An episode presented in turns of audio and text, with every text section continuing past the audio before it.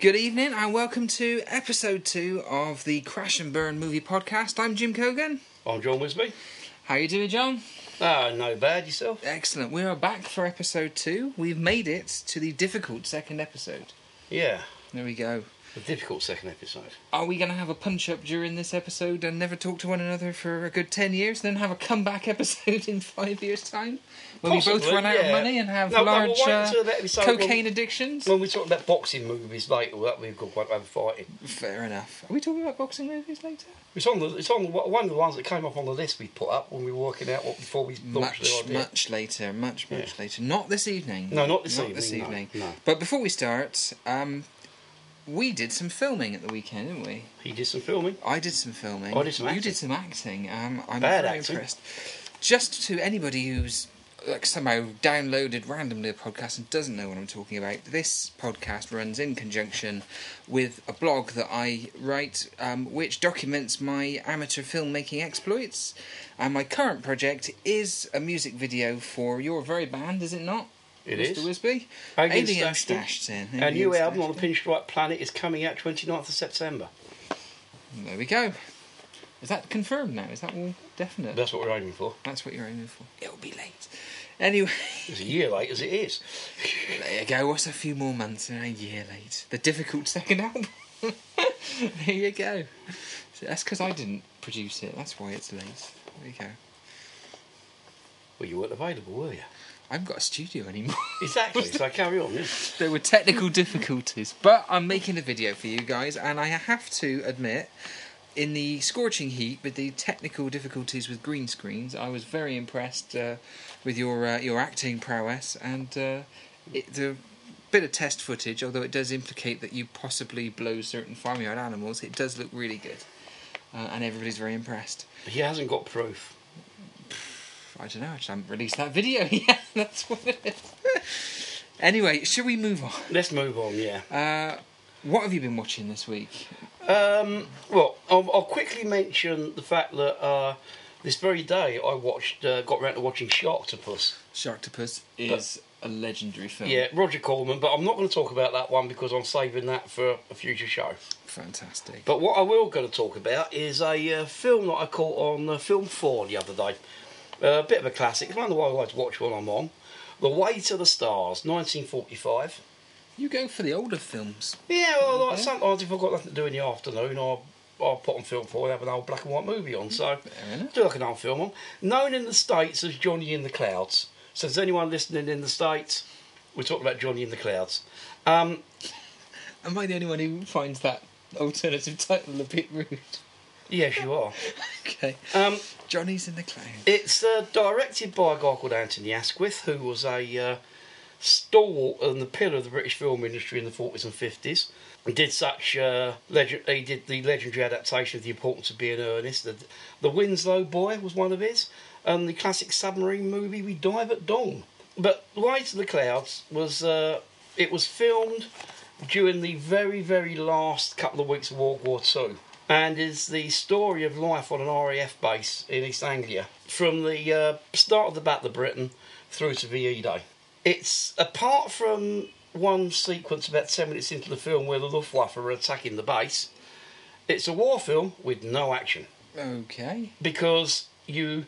Uh, it's set on this bomber base. First of all, it's a British bomber base, and you see the planes taken off to bomb the invasion barges. And then they go off to raid Berlin in 1942. So what happens when the bombers aren't there then? Do they just Well, the base? okay, yeah, yeah, it's kind of you've got lots of sh- of um, films of kind of the girlfriend who's the barmaid in the pub of one of the tail gunners, kind of you know serving drinks and trying not to think about her boyfriend over Berlin, and uh, you got lots. You got John Mills playing the. Uh, the base com- base commander nibbling his chalkboard dispatch board, and it's basically it's about the lives of the people in the base and around the base, set against the backdrop of World War Two, rather than being about World War Two itself. But is it good? It is it is a very emotive, moving film. Great cast: uh, Sir Michael Redgrave, John Mills, Stanley Holloway, Trevor Howard, Jean Simmons, and surprisingly Bill Owen, Compo from uh, Last of the Summer Wine. Um, in one of his uh, one of his very early first, well, his, his first or, first or second movie. Like I said, very emotive film, very little action. So the um, only two spectacular bits, which is the air raid at the beginning and a, and eventually USAF and the Americans take over the bomber base and there's a flying fortress crashes at the end. Uh, but that's the only kind of thing. But it's about their people's loves, their lives, their hopes, their dreams, and their ambitions, and how war. It's about how war affects individual and individuals' relationships, both professionally, romantically, family relationships, and that. Just a great, powerful movie. Always, if you see it on telly, or you see it knocking around on DVD, pick it up and watch it. Cracking little film. Okay, I'm digging that. What Yeah. else did you watch, or is that? Uh, And that's the only one I've got prepared for tonight. Okay. One of the things that came up from the first podcast was the sheer number of films that I started watching but hadn't got to the end of. So I am very pleased to say I Most things he starts, he never finishes. Oh, shut your face. We finished your first album. Be thankful of that. Um, I finished Soylent Green. It was indeed people. him. the worst kept secret ever. Uh, I wouldn't say that I, I knew it, it was people, but uh, I must admit I liked it right up until the ending, and I thought the ending was a bit of a damp squib. Um, but it was it looked fantastic, and uh, the performance was good. Even Charlton Heston, who I really can't stand, the gun-toting right wing. I used to be a lot more famous than I am now. Yeah. Charlton Heston, but it was really good. And Charlton Heston, to it. me, is the Ted Nugent of the film world. Yeah, I mean, to me, Fair enough. I'm a rock DJ, and like, I love Ted Nugent's music, but I just hate his politics and standpoint. I say the same with Charlton Heston's movies. He's done some cracking films, but I wouldn't like to spend ten minutes in a room with the guy. You know what I mean? Fair enough. And I also managed to finish Monster Squad, which was the uh, uh, Fred Dekker uh, mid 80s horror film, Dracula recruiting all the other monsters. Mm. Um, which I still can't believe you've not heard of this director or any of the films that he's done. No, I hadn't even heard of Monster so, Squad. I hadn't heard of Monster Squad, hadn't heard of Night of the Creeps, which is uh, a massively. Inf- I will have to uh, have to lend you both of those and let you watch them. But highlight, absolute highlight of the week, I got to watch Robot Jox from 1990. Have you seen that? Directed by Stuart Gordon, who did Reanimator, which I've me heard of Reanimator. Yeah, based on, Reanimator? it's uh, based, loosely based on uh, H.P. Lovecraft. very story. loosely based. But Yeah. uh, Reanimator is a great film. But Robot Jox, uh, it's another dystopian, uh, futuristic sci-fi. Um, much very similar to um, we talked about Rollerball last week, where war has been replaced with something. In Robot Jox, it's been replaced by the various territories and. It was coming to the end of the Cold War, so it still is basically the, the Yanks versus the Ruskies. Um, to decide who's going to take over a new territory with oil or food or whatever, uh, they don't have a war. They get two bad actors. They put them into giant robots and they make them have uh, an extremely low budget special effects fight. Um, it's absolutely hilarious. It's almost a so bad it's good. Um, in fact, it probably may feature in a so bad it's great um, feature later on. But uh, I enjoyed every minute of it, especially the bad acting and the dodgy special effects. Oh, that's one I Um, keep an eye out for. they then. don't make films like that anymore. Uh, probably a good thing, but um, it, it is of the time, um, and it's uh, it was really good fun. Just going to mention one other thing that I, I watched, and I've actually because it's a short film and it's freely available on um, uh, it's not YouTube, it's Vimeo. Have you ever seen Yeah. Vimeo? Yeah. Um, it's a short uh, sci-fi film called uh, Vessel, directed by somebody called Clark, Clark Baker. Um, he's worked in movies as assistant director. It looks like he's now angling for his first feature film, and judging by the standard of Vessel, um, the the guy's going to get it. It's um, when you see like the, the cheap sci-fi films on um, like the Sci-Fi Channel, um, this is vastly superior to those. It's um, it's really shocking, and it was really um, really realistic, and I thoroughly enjoyed it. I uh, I thought I'd watch it for a bit of a laugh. Vessel thinking- is some kind of spaceship, I presume, is it? no, no, it's set on an aeroplane. Uh, There is another spaceship. It's an aeroplane routine flight. Um, uh, one of the passengers notices lights outside. Suddenly, the plane gets put into some kind of suspended animation. It's kind of like a tractor beam held by a mysterious vessel, which you don't truly see. Hmm. There's an alien with tentacles, and without wanting to give away. Lots um, of probing. There is some probing. It's a body snatchers film. Um, it's in the great tradition of body snatchers films, and it could quite easily be expanded into a full. I mean, that's why you make a short film. You make a short film Hmm. that can be expanded upon, and it's just that it ticks all the boxes, and it looked fantastic. And I would suggest anybody go over to my blog. Um, and have a look at it. I'll give you the web address at the end of the podcast, but it looks I will, I will do that as soon as this is up. Fantastic. Right, coming soon. Any movies coming up? Bit of a blank last time. We were uh, Mm. probably a bit ill prepared for that. Yeah. But uh, well, I got two because I because I had look at the I had, a- I had a good look through the films that were coming out and viewed a few trailers and that, and uh, two that sprung to mind. The second one we both we both caught our caught our eye, so we can cut that second. We'll do it together. But the first one is the remake of the Sweeney. The remake of The Sweeney. Yep. Um, for those of you that don't know, especially those of you living overseas, Sweeney was a, uh, for the time, quite gritty, cutting edge cop show. You're talking late 70s. Late seventies, early eighties. Proper London. London. Old school you slags. yeah, you slag, get it shooted, go for your shooter, get Not it very politically correct policemen kicking down doors. yeah, beating up bad Crashing guys. Ford shooting- Cortinas. And Yeah. Oh no, they never crashed Ford Cortinas. Was it not Cortinas? because the, because Ford used to supply the cars for the Sweeney.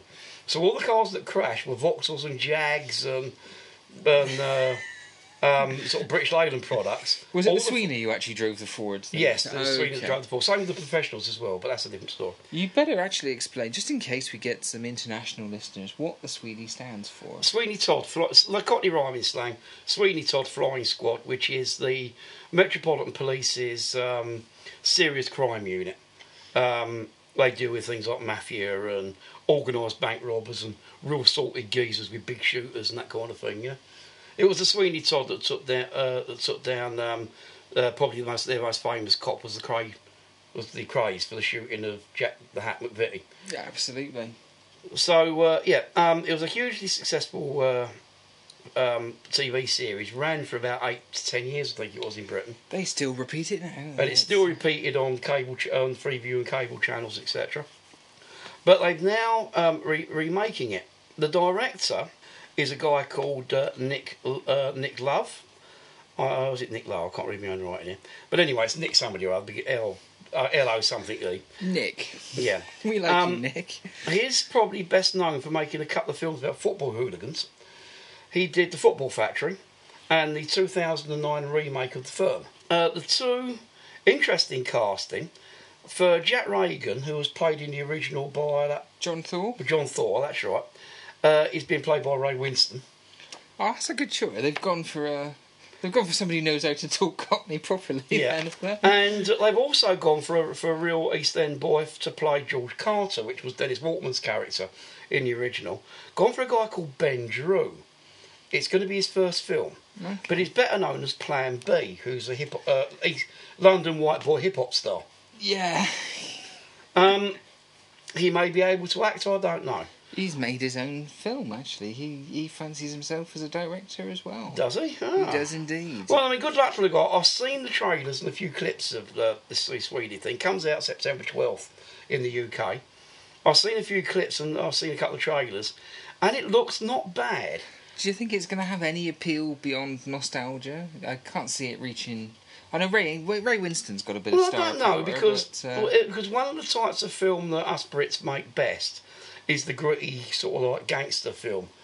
Everything from sort of like Face to Essex Boys to Lock, Stock and Two Smoking Barrels, Layer Cake, Sexy Beast, etc. okay. It's a genre of film that the Brits are good at. And you're dealing with sort of like a, a well established kind of, not say franchise, but background to this. So I think, I don't think the Yanks will get it for a minute, but I think that it might be quite successful in Britain. What's a slag? Yeah, well, why are they calling mall slags? Why? what's- exactly, you know. So uh, looking forward to that one. I may even take myself to the cinema to see that. Fair enough. So what were you looking forward to? Uh, well, you've probably got more notes on it than I. I noticed um, there is a remake of Judge Dredd coming out Dredd month. 3D. Dredd 3D. I've only briefly looked down. I know the uh, chap playing Judge Dredd, Karl uh, Urban. Uh, the only thing I've Star ever Trek seen Lord him- of the Rings Pathfinder. Um, I was going to say he was in Chronicles of Riddick. And which, Chronicles of uh, Riddick, yes. I know you didn't think too much of No. I just don't like Vin Diesel. I don't like Vin Diesel, but I liked Chronicles of Riddick. I think I'm the only person on the planet who seems to like Chronicles of Riddick more than Pitch Black. Didn't like Pitch Black that much. I either. didn't like Pitch Black. I like Chronicles of Riddick more, and he was in it. Mm. Um, he's about six foot seven or something ridiculous like that, square jawed. Mm. And I saw the trailer for Dredd. Um, he's playing it very, very straight. Certainly not as. I mean, there was a bit of comedic um, intent with the Stallone version, and I actually quite like the Stallone. No, I Stallone. hated the slow version. Ah, I mean, look, you're, you're talking to someone that used to read 2000 AD I from used to edition read. one. Well, I never read it from edition Yeah, one. and I mean, not sorry for those of you that haven't seen it. Judge Dredd should never show his face. Stallone spent most of the film with his helmet off. Judge Dredd is supposed to be about six foot. He's supposed to be about six foot five. Stallone is three foot. He's about three foot two. It just didn't work for me. I'm sorry. I quite liked the um, I quite liked the, the first gesture of the Stallone. Yeah. We'll, we'll agree to differ. We're not going to Um, fight over that. I've seen the trailer. There appear to be a lot of explosions. It seems to be all centered around storming one building, and I think I might have. This could be based. There is a 2000 AD. There are numerous 2000 AD Judge Dredd stories Yeah. where they seem to center around taking down a rogue block in some Well, description. or it's other. based around the plot line from about 1978 and 2000 AD when they first introduced Judge Anderson. okay, I have I forgot who was playing Judge Anderson. I forgot to write that down. not to worry. But that's where they're taking it from. It's the introduction of Judge Anderson, and uh, I can vaguely remember the story where she goes undercover and she gets kidnapped by a drugs gang and held prisoner in the block because she's Judge's uh, she's Dredd's training partner. Or, or she's assigned to Dredd for training sort of thing, and then he loses her and she gets herself captured by the gang. So Dredd leads the judges to storm him out. But then again, that's the there's Judge Dredd uh, storming parts of Mega City One is a well, that's what pretty key point of what Judge Dredd does. Yeah, interesting choice of director as well. Who's that? Then? Pete Travis. Pete, what does he do? Pete Travis. It's his first film. His very first. It's his very uh, first movie. Big. Are, are they looking? Are they looking for a franchise from this? Do you? Well, I don't know, but Pete Travis, his um, he's built up a really good reputation on BBC for shooting stuff. He did the uh, dramatisation of the life of Henry the Henry VIII. He did the uh, crime series Vantage Point. He did um, a series like Cold Feet and End Games. You know, so he- all of which were really, really well done, like TV miniseries. So you know, I think that you know, from what I've seen of the trailers and the clips and and had a look on the official movie website and that, I think this could this could be a bit of a hidden gem, a bit like V for Vendetta was. You know, I must admit, eh, V for Vendetta, I did enjoy, although it did get a bit slated. So um, hopefully, it's going to be a a surprise. A surprise one. I I'm quite looking forward to it. September seventh, that one's it. fair enough. Maybe we'll go and see that. uh, Yeah. that's uh, that's one. Any um any more films? They were the two that jumped out. Um, I'll have it for, for this week. I followed up last week um, and found out a little bit about the Bigfoot movie. Mhm. It's called Exists. Mm-hmm. Um, as you said, there is a connection to one of the co-directors um, of uh, the Blair Witch product. There were uh, project. There were two of them. Can't for the life of me remember which one it is. They seem to be interchangeable. But what is interesting, unfortunately, there is a cast list on um, Internet Movie Database, but no trailer. Um, says it's finished shooting, but there is no release date. It's My got Mark on BCFM interviewed the director a couple of weeks back. So he knows probably a bit more about it than we do. Yeah, and I haven't seen him since the last podcast. There so. we go. Um, but no trailer at this point. Um, I have I had a look around to see if there was a viral marketing campaign. Couldn't see one. But what is interesting, um, and these things seem to go in gluts. There is another uh, found footage film about Bigfoot called the Lost Coast Tapes. Um, also slated to come out this um, this autumn. So not one film about Bigfoot, but two, and of which there seems to be very little detail, no trailers. So I don't know. Maybe it's a marketing campaign. Maybe they're aiming for curiosity and expectation. Yeah, could I'm be. slightly curious now, Yeah, but uh, we shall see. This We could shall be, see what- we shall could see be a big develops. dumb disappointment. Could be yet another found footage film like uh, Chernobyl Diaries or something. or it could be another, or it could be another one like um, Cloverfield, which is a bit of a classic. Could possibly be. Could possibly be. So we'll keep an eye out for those. But uh, no others um, sneaking up on the horizon at the moment. Not was, that I'm um, aware of. For next year, there is an interesting one I've read about um, and had a look into. Um, I didn't go that far ahead for next year. I only went over the next couple I of months. only came upon this because um, my uh, my wife left a copy of SFX um, lying Hmm. around, and with it there is mention of uh, uh, I can never pronounce his name. Um, what's his name? Hellboy director Del Toro. What's his first name? Fernando del Toro. No, not Fernando. You're you're thinking of the Footballer. Chelsea striker. is it Gu- I thought it was the Guale- same Guale- bloke. what's no, Gu- Guillermo yeah, that's it. Yeah, I, um, yeah, it's him. It's his next film. Um, it's called Pacific Rim, Mhm. which is a made me chuckle the first time I heard it. But I'm I'm coming across as very childish. I was going to say, this guy's got a very young sense of humour. And that's putting it politely. Never mind. Pacific Rim, and again, um, this is scheduled as um, it's being billed as his tribute to Godzilla movies and uh, monsters. It's basically giant robots with humans in them fighting and attacking race of lizards. Massive budget. Director famous for impressive visuals and some pretty impressive films, even with a big well, I mean, just look at things like Pan's Labyrinth, for example. Pan's yeah. Labyrinth, um, fantastic film. Um, it looks like it could be promising. Hmm. Uh, stars amongst others, um, Idris Elba, you know Luther from. Hmm. I think if I pronounce his name right, is it Elba Elba? Don't know. He's got a funny name, but the Yeah. guy who plays Luther in the TV series, Mm. um, he is starring in it. Um, it looks like it could be a bit of a laugh. Big, big dumb fighting movie from from next year. It should be good. I'm quite excited about Oh, it. so if you're going to go that far ahead, I mean, um, bearing in mind that. Peter Jackson's uh, looking at redoing, uh, he's doing a remake of the Dam Busters. What are you doing down? Is that after the Hobbit? Um, he, it's in pre-production at the moment. They're currently building flying replica Lancasters in New Zealand. interested. Peter Jackson I only found out the other day. He's actually got a collection of vintage aircraft and, right? and, and, and replicas that he hires out for filmmakers. He's got First World War Fokkers and and he's building some half-sized Lancasters for filming. He's, he's going to be filmed in New Zealand apparently, Fair and enough. uh, in advanced pre-production. Yeah. He reckons he's going to make three films out of the Hobbit, which I think is ridiculous. Mm. See, the book is Horses, flogging, and dead come to the mind. book is a fraction of the size of the first volume of Lord of the Rings, and you, go, You can do the Hobbit in an afternoon if you, sit down you and cruise through well, it. Yeah. There we go. But um, yeah, three films apparently. Mm, As long as you don't try the Silmarillion, I don't care. I'm not a Tolkien fan. Fair enough. Fair enough. Right, shall we move on to the theme selection for this week? Yeah, you can go first this time. if you like. Okay, the theme selection for this week is Alien. Alien Invasion. There we go. We couldn't uh, afford to hire a voiceover guy, so No. we, just spoke at the same Alien time. Invasion.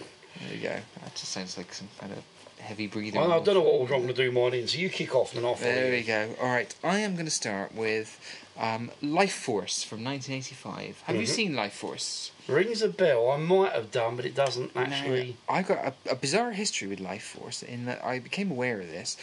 Just for a bit of backstory, Mhm. um, I think my family were the last family in the entire um, United Kingdom uh, to own a video recorder all the way through the 80s. The I'll golden. Well, possibly yourself. The Yeah. golden era of VHS. There are people who grew up watching. Their earliest memory is their parents putting on a, a, a VHS video. We didn't have a video throughout the whole of the 80s. I think it was the mid 90s before we finally got one, just as DVDs were coming. So, uh, this whole knowing films by video and um, it, it was something that just never happened for me. So I feel like I, I kind of missed out. But whenever we went to visit a relative or whatever, more often than not, might end up watching a film. This happened to be one of the trailers, and trailers were quite important in those days. No, Like I still do. If I've still got. People learnt about films. One of the trailers at the beginning of whichever crappy film we ended up watching was a trailer for um, Life Force, um, and it caused a bit of a stir. Uh, I was a uh, living room family audience, and um, obviously nobody had checked the content of the trailer because there was rather a lot of nudity and gore and violence in it. Um, but I didn't see the film until earlier this year. Um, just by perchance, I uh, I was trying to think of films I might want to watch, and I came by it, and um, I watched it. So, Life Force, directed by Tobe Hooper, Oh, Texas Chainsaw Massacre. Texas Chainsaw Massacre, Um, and, and, and Crocodile. Uh, I haven't seen Crocodile. Oh, but, see if you uh, like it. Uh, This was the follow up to Poltergeist. Up Mm. to that point, he'd been making films on a minuscule budget that were Mm. punching above their weight, becoming cult successes. Um, the two most notable ones, obviously, Texas Chainsaw Massacre and Poltergeist. This was his much bigger budget follow up to Poltergeist. Had a budget somewhere in the region of 25 million, which 1985 was a respectable budget for um, a sci fi film. Um, the script was by Dan O'Bannon of Alien fame and also of Dark Star. Dark Star, And Heavy Metal, the movie. Heavy Metal the movie. Um, based on 1976 novel The Space Vampires by Colin Wilson. Starred somebody called Steve Railsback, who I looked through his list of previous films and couldn't see anything of any note at all. Um, starred also French actress Mathilde May and Peter Firth, aka Harry from Spooks, would you believe? um, Wow. there you go. Uh, that was a surprise. That's before he joined MI6. That was long before. For those good, of you uh, listening uh, listening outside the UK, Spooks is a British spy TV series. spy drama, um, yeah. of which yeah, carry on. There we go. Steve Railsback plays Colonel Tom Carson, leader of a space shuttle mission investigating Halley's Comet. Now, 1985, that is probably my overriding sort of um, uh, astro- astronomical um, memory is that Halley's Comet was making its is it 76 year. It was right about that time it turned out. I think it was a way back because it comes past every 76 years and comes back two years later. And then that's it. It yeah? was that time. Yeah. I can remember um, we had a teacher who was quite into uh, uh, her uh, astronomy, and she mentioned Halley's Comet a lot. And this, I think, was tied in to kind of capitalise with the bit of interest in Halley's Comet. So um, this space uh, space shuttle mission are going out. Um, they're basically tailing the the comet, and uh, they discover that uh, hidden in the corona of the comet is a 150 mile long spacecraft of unknown extraterrestrial origin. And they uh, they go and investigate, and within the confines of the ship, they find hundreds of rotting corpses of bat-like aliens. But they also find three uh, naked, apparently humanoids, um, in some kind of suspended animation, preserved in glass-like coffins. And ignoring all the stupid sci-fi rules that uh, you don't take anything back to Earth because it's gonna end up badly, they of course took all three of these uh, uh, suspended animation humanoids back into their space shuttle, and off they set off, thinking they'd just you know made the greatest uh, discovery ever As you do. as you do. Um, Mission Control loses contact with the space shuttle, and it turns up looking pretty beat up in Earth's orbit. Some months later, they release um, another spaceship to carry out a rescue mission. Lo and behold, they find the interior of the space shuttle has been gutted by fire. Steve Railsback is the only survivor. Oh, Colonel, what's his name? Colonel Carlson, only survivor. Um, and mysteriously, these three um, preserved humanoids have also managed to survive what looked like a raging inferno inside the space shuttle. Um, this is where it's, it starts off really promising, and then it starts to get a little bit silly. As these films Um, normally do. I think it's a plot device to set um, to do the filming in London, but rather than go back to NASA, they head back to the Heathrow? no no no no where is it? I've got it written down because it's so bizarre to be honest. they go back to the European Space Research Centre in London. Um, I think it's because they were filming in London rather than America. Yeah. Uh, possibly that's where the money came from, so it had to be set in London. So they go back to the uh, this uh, space research centre in London. Unfortunately, it looks a bit naff. It looks like a 1950s school with a chemistry lab. so uh, I'm afraid at that point you get the feeling possibly things are going to start going That's where the wrong money ran out for the budget, yeah. Quite possibly. The the beginning, the the comet looks fantastic, but uh, um, it, there they turn out that these humanoids who they thought were kind of dead suddenly wake up, and lo and behold, they are actually a race of shape shifting intergalactic vampires. But instead of drinking blood, um, they touch their victims and drain their life force out of them, uh, leaving them a withered, skeletal, and apparently dead kind of husky shell of a human being. As you do. As you do. But wait. Uh, these uh, apparently dead, skeletal, withered, husky shells then reanimate, um, still hideous, wrinkly, skeletal, but very much alive, and basically they have to touch another human being to draw their life force, and so on and so forth. So, So it's like vamp- vampiric space zombies. kind of, kind wow. of, kind of. I've got to watch that movie.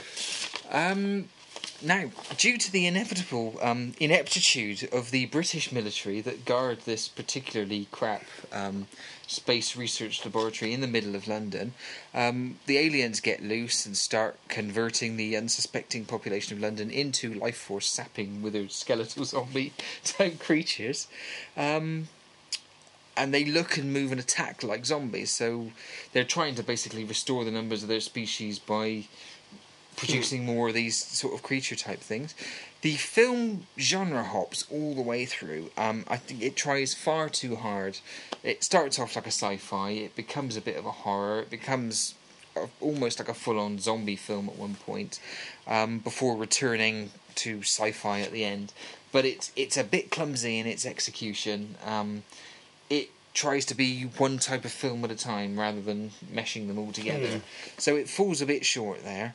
Um, and possibly the worst thing about it is its portrayal of 80s London. Um, at the beginning, when they're doing the sci fi bit, it looks really futuristic, and as you said, that's probably where the budget went. But um, 80s London looks more like 50s London, and um, there are some really terrible. It was time of Maggie Thatcher, for example. Yeah. But there are some terrible English stereotypes. You know, all the generals are all very hoity-toity and sort of Brigadier Lethbridge Stewart type caricatures Yeah. and the such like. And all the others are all cheeky cockney geezers. Yeah, well, thankfully there are no Cockney geezers in it. Otherwise, it would that. get really silly. Um, but uh, um, the acting is fairly average all the way through. But um, French actress Mathilda May, who spends most of the film naked, um, looks constantly hot the whole time. Yeah, and the is- May naked. Yeah. Mathilda May naked. The only notable performance in the film, but definitely a notable performance. Um, we mentioned the budget earlier, 25 million. It failed miserably at the box office to make even half of that back. And it's worth noting, Aliens came out a year later on a smaller budget and made a huge amount of money. The Mm. Terminator, same director, um, both James Cameron films came out the year before, and again, even smaller budget, um, looked much more professional and made a shed load of money and launched Schwarzenegger. Maybe it's just that Hooper can't do sci-fi. Well, this was the thing. It's the story. The idea is good, but it's badly shot, badly directed, ill conceived. Um, it's too graphic for the teen market, and it's probably too twee for older audiences. So it it missed any kind of a target audience. In the hands of a Cameron or a Carpenter, I think it could have been a classic. As it is, it's got a couple of redeeming features. The very first time you see, um, I mean, the two big points of it are the sci fi bit at the beginning, and the first time that um, one of these kind of uh, aliens saps the life force from a human being. It's genuinely horrific. It really is uh, quite good. It's not quite up there with the Alien chestburster, but it's it's its attempt at it, and it falls a little bit short. But it's still it takes you by surprise. Um, it's one of those. It's a close but no cigar, but it cost you know probably four times as much money as a lot of the films that we're going to talk about that are probably superior. Um, it's become a bit of a cult favourite, and Mathilda May looks fantastic in it. Um, it's a good yarn, but it's more of a what could have been than Well, what what is. it is. Yeah. So that's my first one. That was uh, Lifeforce from 1985. Okay. Well, I'm going to go going to stick with two years later. This film came out. Eventually. Um, Bad Taste, 1987. Peter Jackson's debut f- feature. Now, Peter Jackson, the guy that went on to do the Lord of the Rings, he's doing The Hobbit and won Oscars with Heavenly Creatures and all this sort of thing. Um, never let it be forgotten. His first film was uh, shot on a budget of about four and a half thousand New Zealand dollars over over the course of four or five years, basically around his little hometown and his backyard. Basically, the plot line of this fantastic little low budget classic is uh, it concerns four guys known as the Astro Investigation and Defence Service, or AIDS, um, who are scrambled by the. AIDS. Yeah. If at the beginning you've got this kind of uh, bit where the guy goes, "Oh, I'll call the boys," and they've got AIDS on the phone. He presses it, and they get scrambled.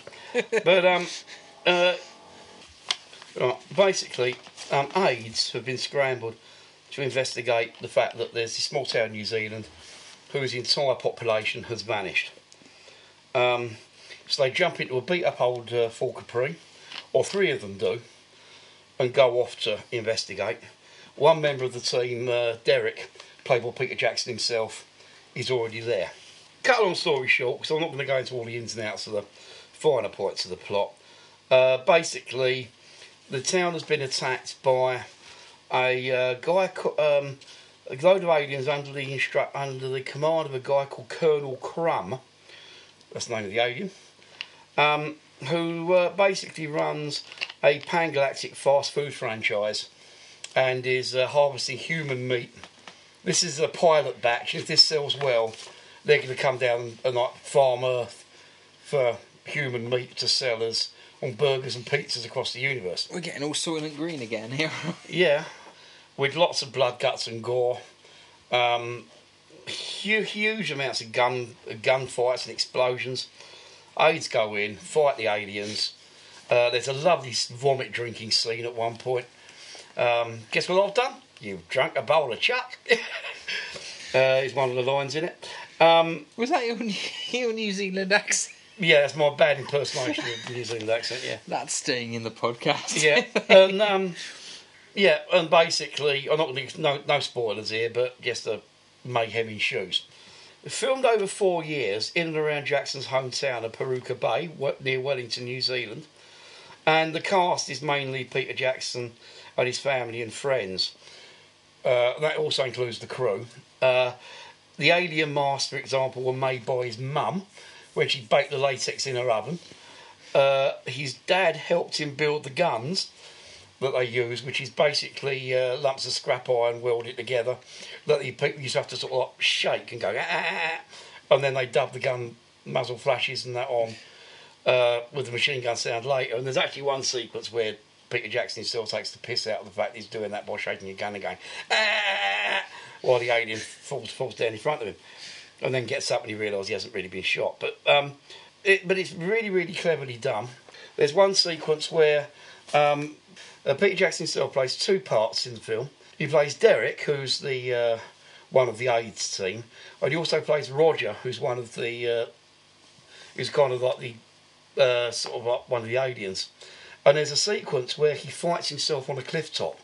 That was filmed using uh, dummies and doubles over uh, two with, with two with two film shoots, two literally I think two years apart, so that he could grow a beard and bulk up to play Roger after he's filmed himself fighting a, himself as Derek. So, as you expect from an early Jackson film, there is blood, guts, gore, brains going all over the place, um, bits where seagulls are pecking people's eyes out, uh, people getting sledgehammers through their heads, Can I ask exploding sheep.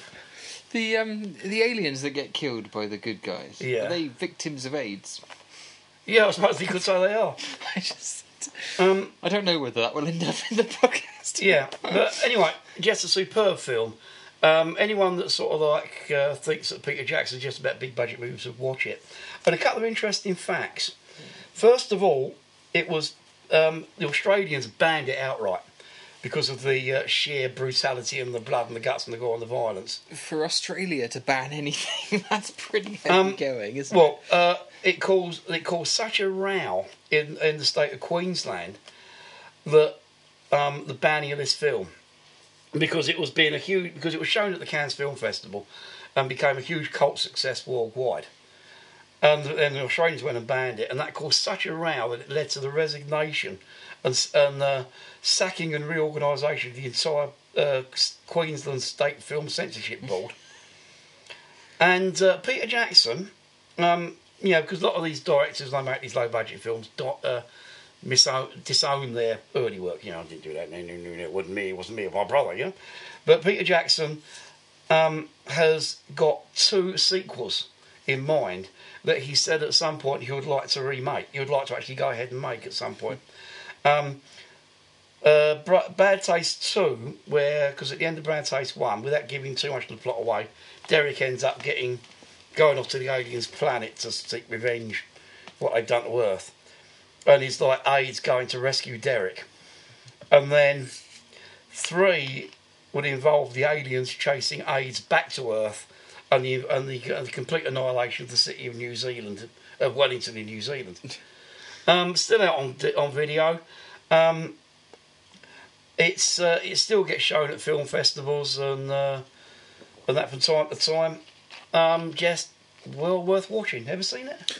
I I think I probably watched these in the wrong order because I've seen um, Braindead and Meet the Feebles, and then I watched Bad Taste. Yeah. And obviously, it's it is a, a much cheaper film, and it, it shows it. And I, I, I possibly it's about time that I watched it again. Maybe I'd have a, a bit of a reappraisal. But I remember thinking it was a bit daft. Um, it is daft. It's very silly, but it's enjoyably silly. It's not doesn't fall into so bad it's good because it doesn't pretend to be anything other than a low budget bunch of mates mucking about making a film. And also for any budding filmmaker out there, it just shows you what with a bit of determination, a bit of ingenuity, and a really low budget you can achieve. Fair enough. I mean, it did for Peter Jackson. Yeah, and now look at the guy. So, uh, those of you point your cameras around and start making low budget splatter movies. Yeah. In uh, 20 years' time, you too can be stretching The Hobbit out to three, three films. Uh-huh. And have your collection of vintage aeroplanes. There you go, absolutely. Okay, next. No worries. My second choice is The Arrival from 1996, um, written and directed by David, and I'll try and pronounce his surname, David Twohy. Um, this is quite ironic, actually. Um, returning to the uh, Pitch Black Chronicles of Riddick uh, theme, he was the director of both of those oh, films. Right. I thought I'd recognise um. So yeah, other than those two films, I wasn't really familiar with his uh, his past.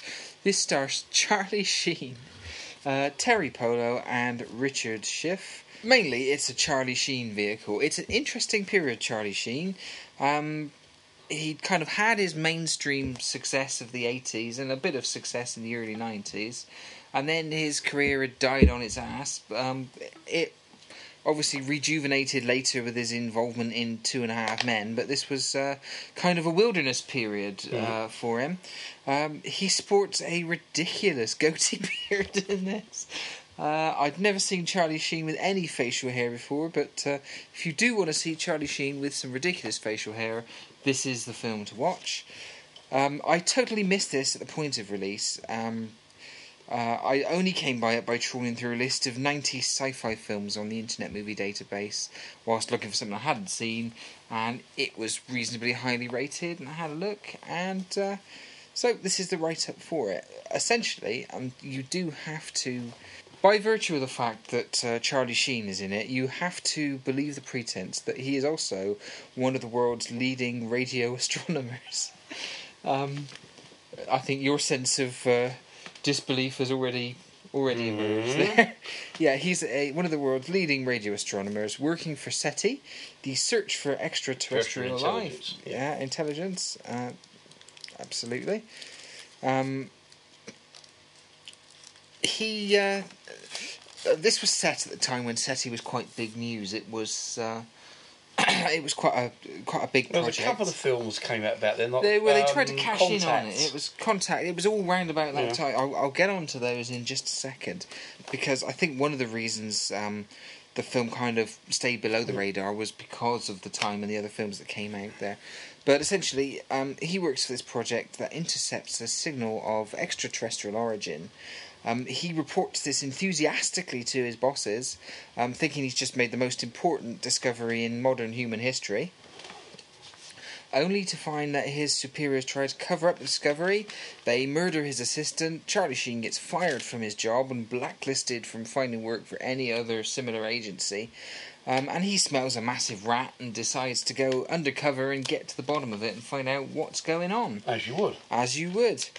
Um, there's some surreptitious breaking into his former workplace, um, and he uncovers that the signal is actually a two way communication. There are aliens already on the Earth, and they're talking to their mates up in the mothership who are on their way. Oh, my, I mean, you got you mean they're here already? They're already there. Oh, shit. There you go. It's uh, it's all sort of uh, it all gets a bit weird like that. They're already there in place. It's the Men in Black. It, it's, it's it's not it predates Men in Black, I believe. Um, he then uncovers that the origin of the outgoing signal um, to an American-built uh, high-tech power station facility over the border in Mexico, uh, and find out that a huge um, but uh, network of these power stations has been built all over the world. And they conceal secret underground bases of these uh, race of shape-shifting aliens. More shape-shifting aliens Bloody shapeshifters coming down here, aliens, they sneaking get our shapes. They build power stations, but why do they build power stations? These power stations are actually a uh, it's an illicit plot to release copious amounts of greenhouse gases into the atmosphere, accelerating global warming.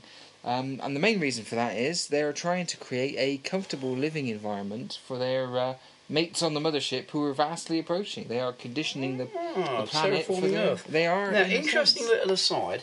Somewhere around, I've got an old comic book from the 1960s. A British kind of sci-fi comic called Jet Ace Logan. Okay. There was a space pilot for the RAF in the, you know, 2020, whatever it is. But it's written from the 1960s. And there's a one of the plots that Jet Ace Logan foils is aliens trying to do a very similar thing. Well, it's in sci-fi um, with a bit of environmental theme. I mean, that's quite a common theme. They, um, uh, from the point that it became quite clear that the various gases and crap we were pumping into the atmosphere were shagging the planet up. Um, Allegedly, sci-fi says Jeremy Clarkson. Allegedly, says Jeremy. Absolutely. um, sci-fi has kind of cottoned on to this um, in quite a big way. Um, obviously, you have to question in a sci-fi where the aliens are doing it. Are the aliens a metaphor for humans? In which case, Well, normally, well, if I come on to my next selection, you'll, you'll see aliens are normally a metaphor for something. absolutely, absolutely. I think you'll find that in my next choice as well. Yeah. Um, but uh, yeah, so nasty aliens are um, attempting to pollute the planet, and Charlie Sheen, as you can probably guess, has to uh, attempt to foil this plot And I- save the day. And save the day. I won't go into what happens at the end. Just to say that the the film also failed to drum up a stir at the box office. It was. Um, funnily enough, it had the same budget that um, Lifeforce had, only uh, a good sort of 10, 11 years later, where it was considered a lower, a lower budget film. It also failed to, to make any money whatsoever. It kind of just disappeared. It's become a bit of a cult success now, but it was completely dwarfed by the phenomenon that was uh, Independence Day. Uh, I can remember within um, probably within months of this coming out, Independence Day came out, Mars Attacks came out, Event Horizon came out, Contact came out shortly after. Mm. It just disappeared under a glut of other sci-fi Yeah, there was a big- bigger names. Yeah, because um, other ones, because uh, Starship Troopers were about the same a time. bit wasn't later, it? Starship Troopers Mm. was, but um, this one failed to failed to, to gather anything. Um, for me, it's vastly better than Independence Day, which is a film Oh, I Independence Day. I is- saw Independence Day at the cinema, So and it I. was um, it looked impressive, but it was a big dumb. I'm going to do. Well, we- I'll have mention Independence Day on my last choice. Absolutely. I like it much more than Independence Day. Um, it's not got the sprawling scale. Um, it had about an eighth of the budget of Independence Day, but it still looks passable. There's a few dodgy bits of primitive 90s CG, but it's good fun, some notable moments, uh, of action and humour. Um, bit of an environmental subplot, as we discussed, and it's dated really well. I would recommend it. I thoroughly enjoyed it. Oh, excellent. So that was again. And that was The Arrival from 1996. The Arrival. The Arrival. Okay. Well, for our next one, we're going to jump back to 1958 and a film that is deemed an all-time classic. We're talking about something that crawls and rolls and slithers right across the floor. It is, of course, the blob. The Blob. Number of remarkable facts about it before I go into the plot. Uh, it was Steve McQueen's first major film. And Steve McQueen is the only actor of any note in it. Um, some of the rest of the cast went on to have bit parts in the 60s and 70s in US TV series and soap operas, but nothing beyond that. The director is a guy called Irvin, Ye- Irvin Shorty Yeaworth. Um, he only ever did about five or six films, all of which were B movies, The Blob being his best known one, but other ones include Dinosaurus, The Only Way Out, and The Four Dimensional Man. Dinosaurus sounds like a bit of a. I've never seen that. I, I looked that up and I thought, well, that's something I've got to track down. Um, he, but he did make several thousand other films, either corporate movies for American corporations. Did he literally make that many? Yes, We're we talking both? We're talking shorts. He had a company that churned these things out. This was, and he had a brief for- foray into making cinema movies. He wanted to make take himself seriously. He made say he made a handful of films in the late fifties, early sixties, and then went back. And he only died a few years ago. He made religious educational films for various American Christian organisations, and uh, he made government information films. You name it, he made it. He made it, yeah. Um, jobby filmmaker, TV adverts, the lot. Um, but say, but the Blob is probably his only real feature film of note. Um, basically, if you haven't seen it, the plot line is a uh, Steve McQueen and his girlfriend are out one night going down Lovers Lane in the car for a bit of How's Your Father, as you do in these these films, you know. They see they see a uh, shooting star, a meteor coming over, and decide they're going to go and investigate because they see, it land, they see an explosion where it lands over the behind the trees. Meanwhile, the farmer whose yard it comes down into comes out and finds the crater, and finds this thing in the bottom of the crater. As you do, pokes it with a stick, and then this thing croaks open, and this big lump of protoplasmic jelly crawls up the stick, stick and goes all over his arm. At that point, Steve McQueen and girlfriend show up, see the guy's in distress, take him to the hospital, where basically they keep him in overnight over observation with no one in the building. Observation with no one in the building. Yeah. But it's a 50s B movie, so. And basically, this thing slimes all over the bloke, absorbs him. He's been blobbed. Yeah, it escapes. Gets bigger. The more people it eats, the bigger it The gets. bigger the blob gets. Terrorises this small town in Pennsylvania. Does the blob separate, or is it No, stay it's just blob? one big just blob. one big, ever-spreading blob in all directions. Yeah. Okay. Um, Is it sentient or? you never find out. It just eats people.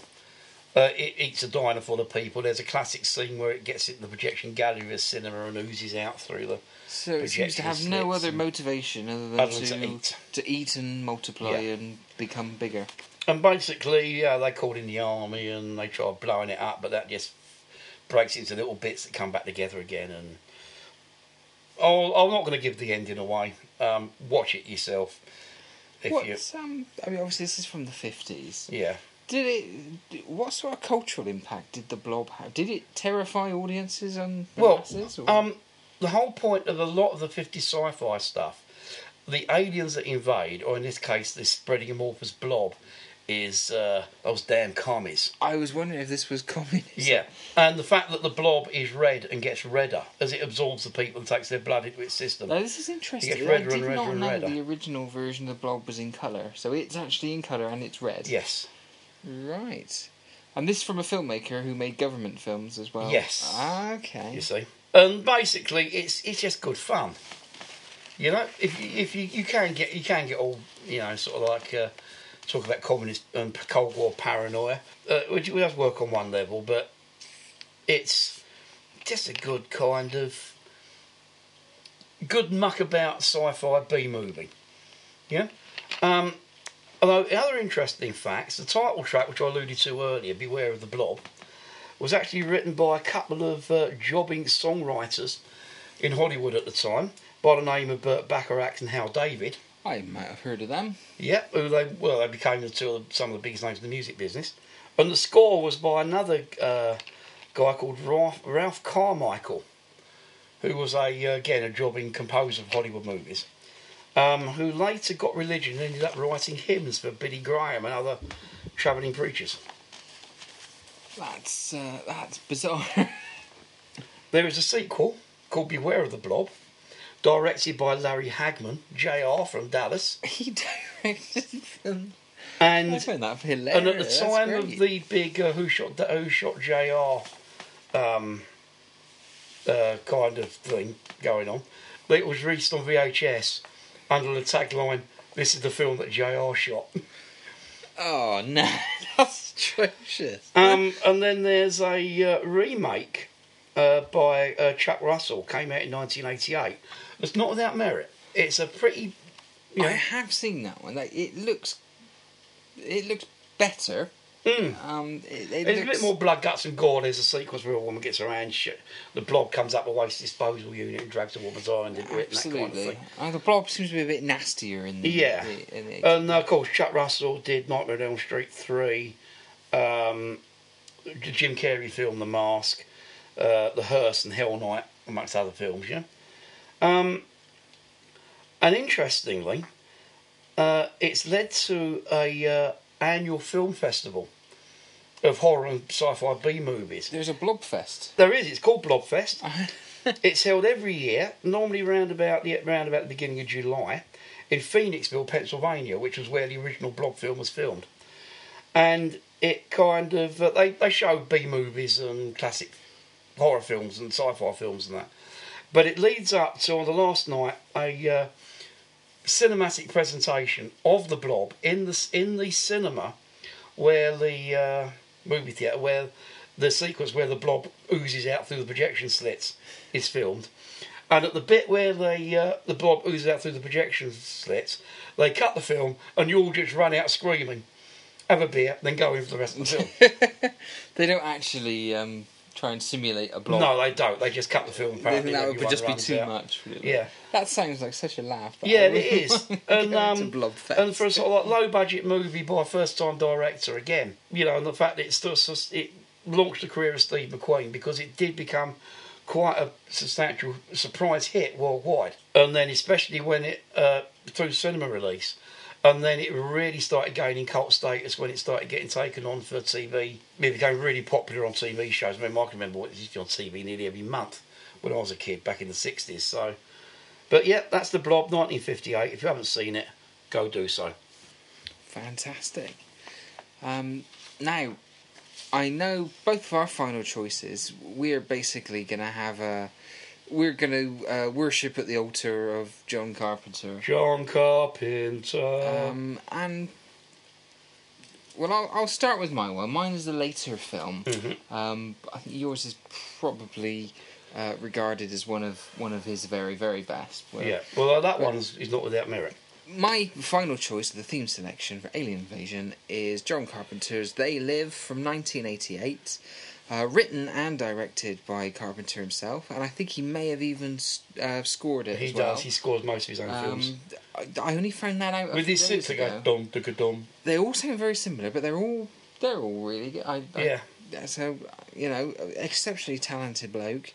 Um, in the same breath, we'll mention uh, the thing, which is inevitably your choice coming up.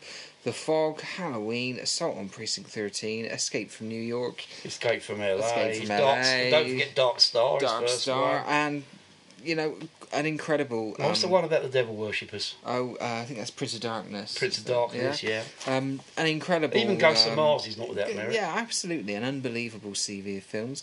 It stars Rowdy Roddy Piper, Famous uh, American wrestler very famous 70s. American wrestler from the seventies and the eighties, right up to the nineties. He still kept on going. Didn't he? He kept on going, absolutely. Um, and somebody called Keith David, who you will probably mention. Yes, I'm going to mention Keith thing. David. Um, Rowdy Roddy Piper plays an unemployed drifter moving from city to city, trying to find work wherever he can within what appears to be a serious financial downturn. Sound familiar? I don't know. I've just come down from Birmingham. I don't know what it's like there. yeah. I, I just thought it was a bit of a power. I watched this a few weeks ago, and It was on film four, wasn't it? uh, I, I I actually saw um no I, I think I saw a, a DVD of it. Right, I've watched it on film four um, a couple of weeks back. So Uh, well, there we go. But um, I, it just struck a chord that it was set in a serious financial downturn, considering how things are at the moment. Rowdy Roddy Piper uncovers a bizarre group of apparent subversives and spies on them, um, and comes across a stockpile of what seem to be ordinary sunglasses. Only when he puts them on, it's suddenly revealed to him that the whole world as he knew it is actually being controlled via subliminal messaging by a race of skeletal aliens. The skeletal alien theme seems to be running through all of my Yeah. films. Uh, these are uh, skeletal aliens. You can only see what they look like when you put the glasses on. Um, the glasses also let you see through all the advertising billboards to the real messages below. Um, and most importantly, they let you see which people are aliens and which are, you know, they're Yeah, I can remember as because they say it's really effective because there's one bit where he puts it on the big Coca-Cola sign, just turns it Absolutely. the word conform. conform, consume, obey. They're Yeah. all over the thing, and it goes black and white when you put the, Yeah. when he puts the glasses on. Uh, it's a really, really clever. I mean, it totally transforms the look of the film Mm. and the whole feel of the film. At that point, it could just be a, you know, any old sort of eighties drama, and then it suddenly becomes uh, a full-on uh, sci-fi fest. Roddy, Roddy, Rowdy Roddy then makes it his mission to expose the illicit alien invasion that's going on and bring a whole load of whoop ass down on them and the way that only a, a, Uh, a American professional wrestler can wrestler can. Um, uh, Roddy Piper at the time was still a famous wrestler, as we mentioned, and seems like a really curious choice for a leading man, considering the more sort of subtle actors that uh, Carpenter chose.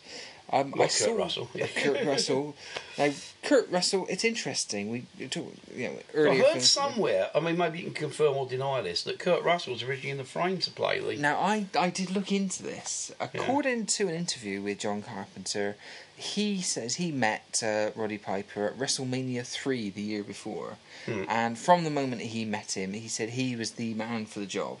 Um, I think, I mean, Rowdy Roddy Piper is absolutely 80s man. He's there with the big muscly frame and, And the big 80s mullet.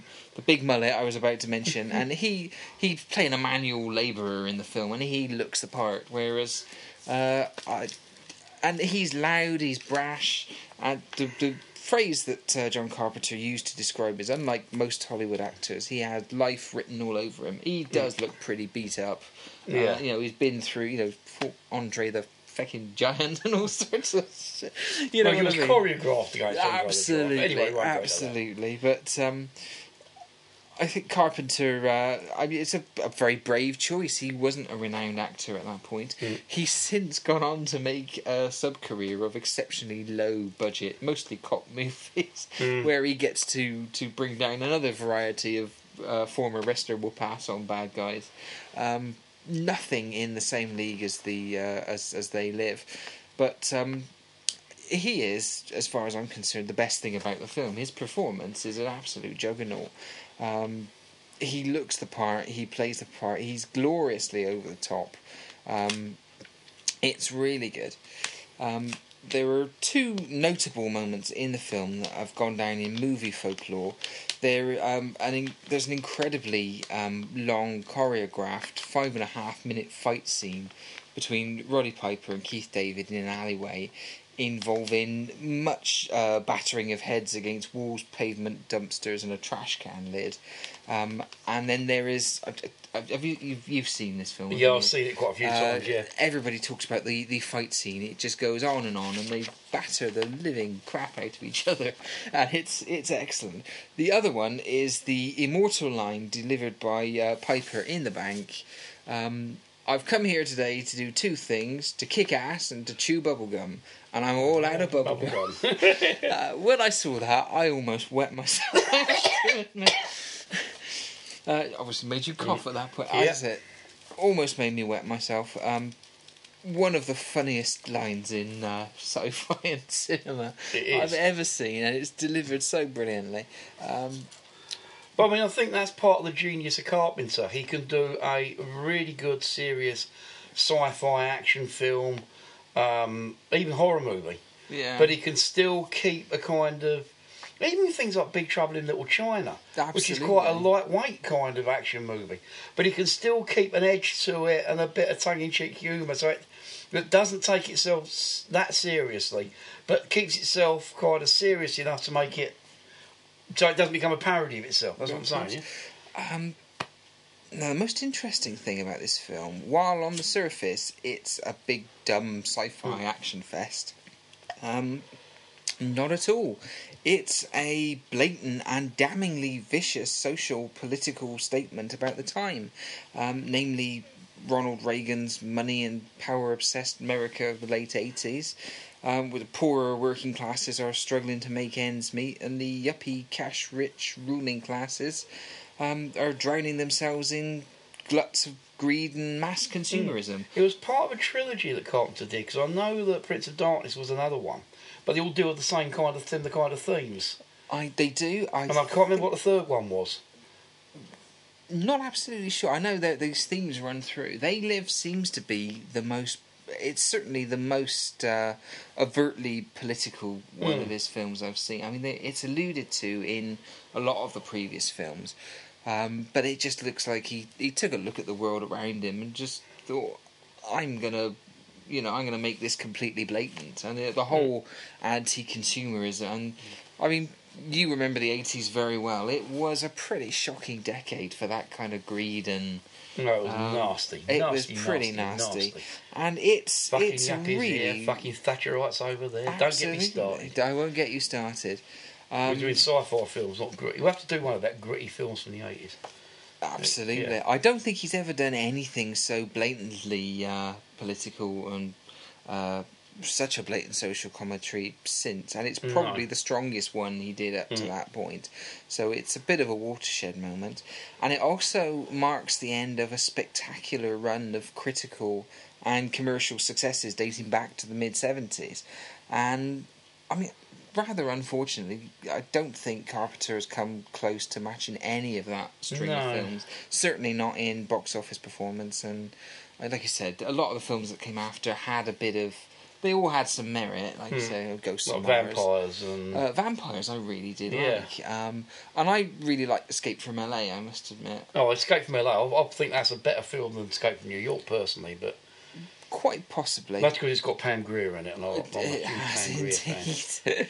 um, it got absolutely panned, Escape from LA, but I think that was really unfair. But and it lost People that don't know a lot of these films they, they lost a bit of money so he stopped being box office um, he went into semi-retirement after Ghosts of Mars. He did one in 2010 which I mean the guy doesn't need to do films. No, his he- legacy is assured. Um, so he does what he wants Mm. and when he feels like making a film he makes it. He also film. did. Uh, he was involved with the um, American Masters TV series Masters- Masters of Horror yeah. and Tales from and the American Tales from the Crypt. Was it with the Crypt I Keeper, whatever it is? don't know about Tales from the Crypt but Because he, plays the did- Dungeon Keeper, you know, the zombie character that links the TV series together. was that you sure? That's, that's him himself, yeah. Um, I have to he was executive producer of the series, if I remember right. Um, yeah, he was something to do with Master Horror. Apparently, that kind of got him back into the Hmm. filmmaking after a long break.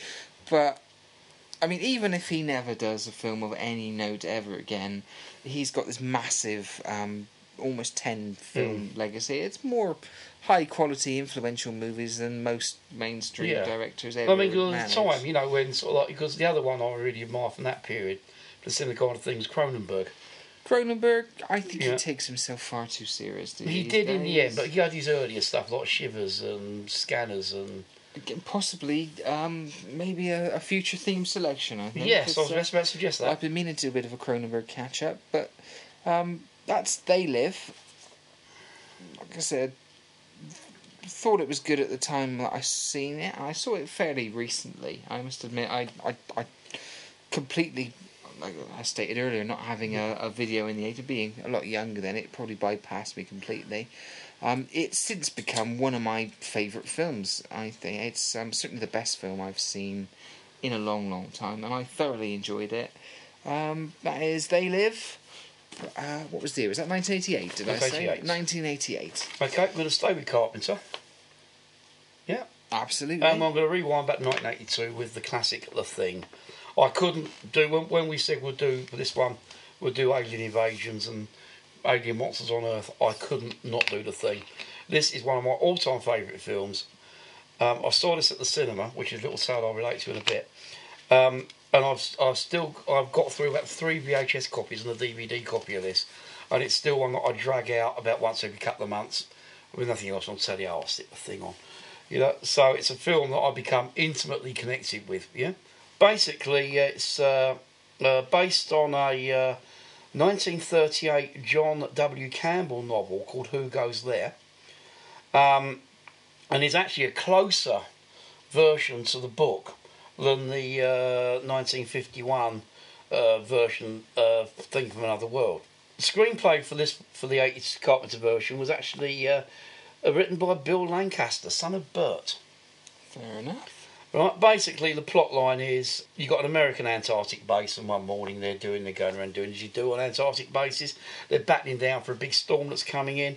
When all of a sudden this new uh, Norwegian powered helicopter, New Zealand owned helicopter, you're checking you.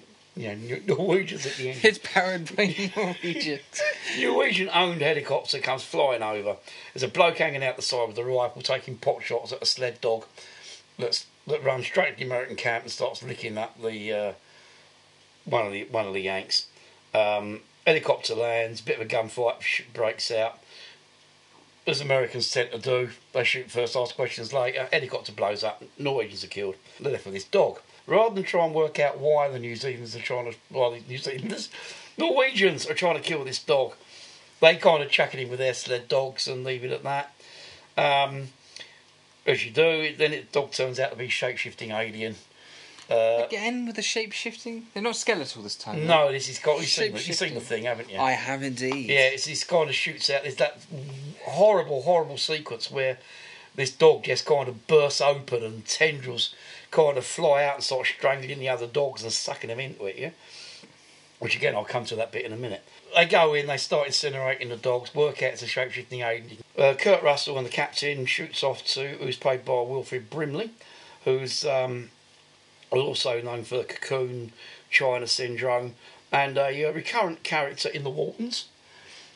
Um, okay, not his greatest moment. No, but uh, he, you know, they go off on the New Zealand, the Norwegian base. You got New Zealanders. I mean, Peter Jackson, much, Peter Jackson. yeah, find the Norwegian base. Find it's been nuked, or was sort of burnt out and that. But they find the uh, a video player which says these Norwegians have, have basically found a flying saucer in the ice and dug up this alien that's absorbed them, as as it happens. Um, without giving the end away, uh, lots of paranoia. Who is the alien pretending to be? Is it me? Is it you? Is it the bloke next door? Um, lovely sequence where uh, this guy's head falls off the table, grows legs, and scuttles out. Just great film, fantastic kind of what's going to happen next ending, leaving itself open for a sequel that's never been made. Yeah, cast includes, I mentioned Wilford Brimley, Keith David uh, from The Thing, also was in The Platoon and Armageddon. Um, David, an English actor, David Moffat, who was in uh, the American TV series Logan's Run, and then the film Bonfire of the Vanities, when he did a bit of serious acting. Uh, filmed in British Columbia, and that the cast and crew went out and built the set together as a team building exercise in the summer. Then they went out again when it was freezing cold and after it had been snowed in, and lived in there. For, and then they started filming what you know. So they got you know formed the storming and forming of the group and that. Yeah, cool. Um, there has been a prequel made by Norwegian director Mathias van Helgen, where it's pronounced. That was a that was a good attempt. I'm yeah. quite impressed with that. Um, I've not seen it, but apparently it's uh, it's I've had mixed reviews. And it's supposed to, and it's the story of the Norwegians finding the crashed helicopter, and it apparently ends up with them flying off, chasing the dog in the helicopter, sort of thing. It was given uh, John Carpenter's permission to to do it. Yeah, I've heard mixed things about. It. Yeah, that. so have I. So twenty odd years between the two. Is it you know different filming techniques? It Yeah. doesn't look like the thing, and it. You know what I mean? I think they. I've they- not seen they it, so I set can't themselves comment. up for a bit of a panning, I reckon. Of Yeah. trying to take that on. Clever idea. I mean, I, but- I mean, I only realised it was a prequel, and I did so I thought it was just a re- just a crappy remake. No, at least they didn't Yeah. quite try. Yeah. But I mean, when you start pissing around with prequels, you start adding backstory to a film that is a classic. Yeah, You're gonna fuck it up, aren't you? yeah. So I haven't seen it, but I don't know whether I want to, to be honest. No, same here. You know. So if anyone listening out there wants to leave a little comment on the comment box below on the blog saying yes, you should see it or no, you shouldn't, please let us know. You'll you, you you'll influence our viewing things.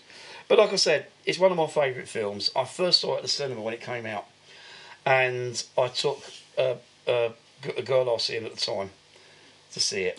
It's not a date movie, really. No, it's not. But she said she wanted to see a horror movie, and I and it was my choice of film. So I suggested that we go and see the thing. And and as you do, you're sitting at the cinema, the old ABC, down where the Bierkeller is now, down in uh, Broadmead. And I've got my arm around her, and she's fine until you got that bit where the dog splits open. And next thing, I've got her head comes right across my chest, and she drags my hand over her face and I could feel her kind of moving my fingers apart so she could peer through it. And as you going, ah, ah, ah, ah, and I could feel like wince every time anything horrible happened on the because there's there's some quite gory, nasty sequences in the thing. It's quite graphic, isn't it? Yeah, and every time one of those sequences went, I could hear her wincing and like kind of almost dry heaving. And I'm thinking, oh my god, yeah, it was only my second date with this particular young girl, and um, I was only young myself, so I don't think. Yeah. Just um, just as an aside. Hang on a minute. Sorry. So we came out the cinema, and I apologised profusely. She going, "No, that was brilliant. You can you go and see any more like that?" yeah, fantastic reaction. Yeah, Would you say that is uh, possibly your all-time worst choice for a date film? Of all the ones, I, I, no, no, I uh, I took um No. for a first date. Uh, me and a, a young lady, we went to see Children of Men, which is really not a, not a date film. That's a heavy So- film. That's a heavy film, and it was a first date as well. It was her choice. We looked through a list of films, and uh, Children of Men was the only one that was showing that looked even vaguely interested. I will go and see Children of Men. Brilliant film, but not a first date film. No, well, I suppose it depends because if you've got a, if you're the girl you're going out with, is a bit of a movie buff, that could be a great choice. You know. No, the worst film I've ever date film I've ever been taken to. Um, it, again, it was I let her choose the movie, and uh, this particular girl took me to see Cannon and Ball in The Boys in Blue. Oh my god! I put it put it this way: as I came out, I I, I, was. It, started out. There was about twenty people. in- There was about twenty people in the cinema. We were the only two that survived the whole film. People are walking out of it. It's it was it's a it's a one of the worst films I've ever seen. If not the worst film I've ever seen. Let's not. I went up uh, to the manager because I knew the manager at the cinema. At the this was at the Odeon, down at the bottom of Union Street here in Bristol. I went up and cheekily said, "Right, I want my money back." He gave it to me Wow. because he said sorry about that. He goes, said, "Yeah, yeah." That's the worst film I've ever seen. Yeah. Let's not sully the uh, the memory of uh, the thing No, but like I said, the thing, John Carpenter, 1982, all-time classic. Um, if you haven't seen it, do so because uh, you've missed out. I've got to say, my favourite bit of that film, in terms of just the tension, it's not even the reveal at the end, but it's when they're testing the. Oh, with blood. the flamethrower and the bit of wire and the bits of blood. So they figure out that um, even if they take blood from all of them, they know Yeah. at least one of them is probably uh, uh, been possessed by the alien or whatever. It's not. And they're suspecting the commander, aren't they, at that particular point? yeah, it's never the person you quite suspect, but they they Don't have to. from this fucking They figure if they separate the blood from the other one, Yeah. if they harm the blood, then it will produce a reaction in the alien. Yeah, That's because it's basically it's a uh, symbiotic type Yeah. microorganism, isn't it? Really? So, So- even though you separate the blood, if you do something nasty to the blood, it will make the alien in the person react. Mm. So they got like a. is it- They heat up some kind of wire and stick it in the blood to make Yeah. it kind of sizzle, and that produces the reaction. When they find out who has, now I'm going to show you what I know already. It's got that squeak when he puts it in and moves it across the petri dish. Ooh. Yeah, but uh, the I when they actually find whose in, blood is infected, the it, it's a make you jump moment. It Mm. really is shocking, um, but uh, a fantastic film. Um, I love that film as well. I like that probably almost as much as They Live. I'll put the two on a pedestal. Yeah. I'm just a huge Carpenter fan. I Yeah. I'm ge- like I said, I missed. It. I was a bit, uh, without wanting to take the Mickey, Mm. a little bit younger than yourself. Um, missed most of it the first time round. I think I saw the Fog in the late eighties Mm. when it was on the telly, and uh, probably to show how young I was at the time, I probably wasn't actually allowed to stay up to the end of it because I can't. I know it does end with the, a ghost doing something in it, but won't want to spoil the end of that Yeah. film. Maybe we'll talk about that later. But that's the only Carpenter film. We'll do a pirate ship film at some point because it's about pirates, isn't it? Absolutely. I, I, I don't know about the original. I've, I've Yeah. se- this is terrible. I've seen the remake of The Fog recently. Oh my god. Oh, it's shit. It's unbelievably bad. It sullies the memory of the film.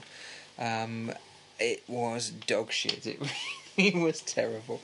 But um, the thing, great film. Yep. Does it surprise you? I mean, I don't know if John Carpenter holds the rights to these films. Have they? Have they done a prequel?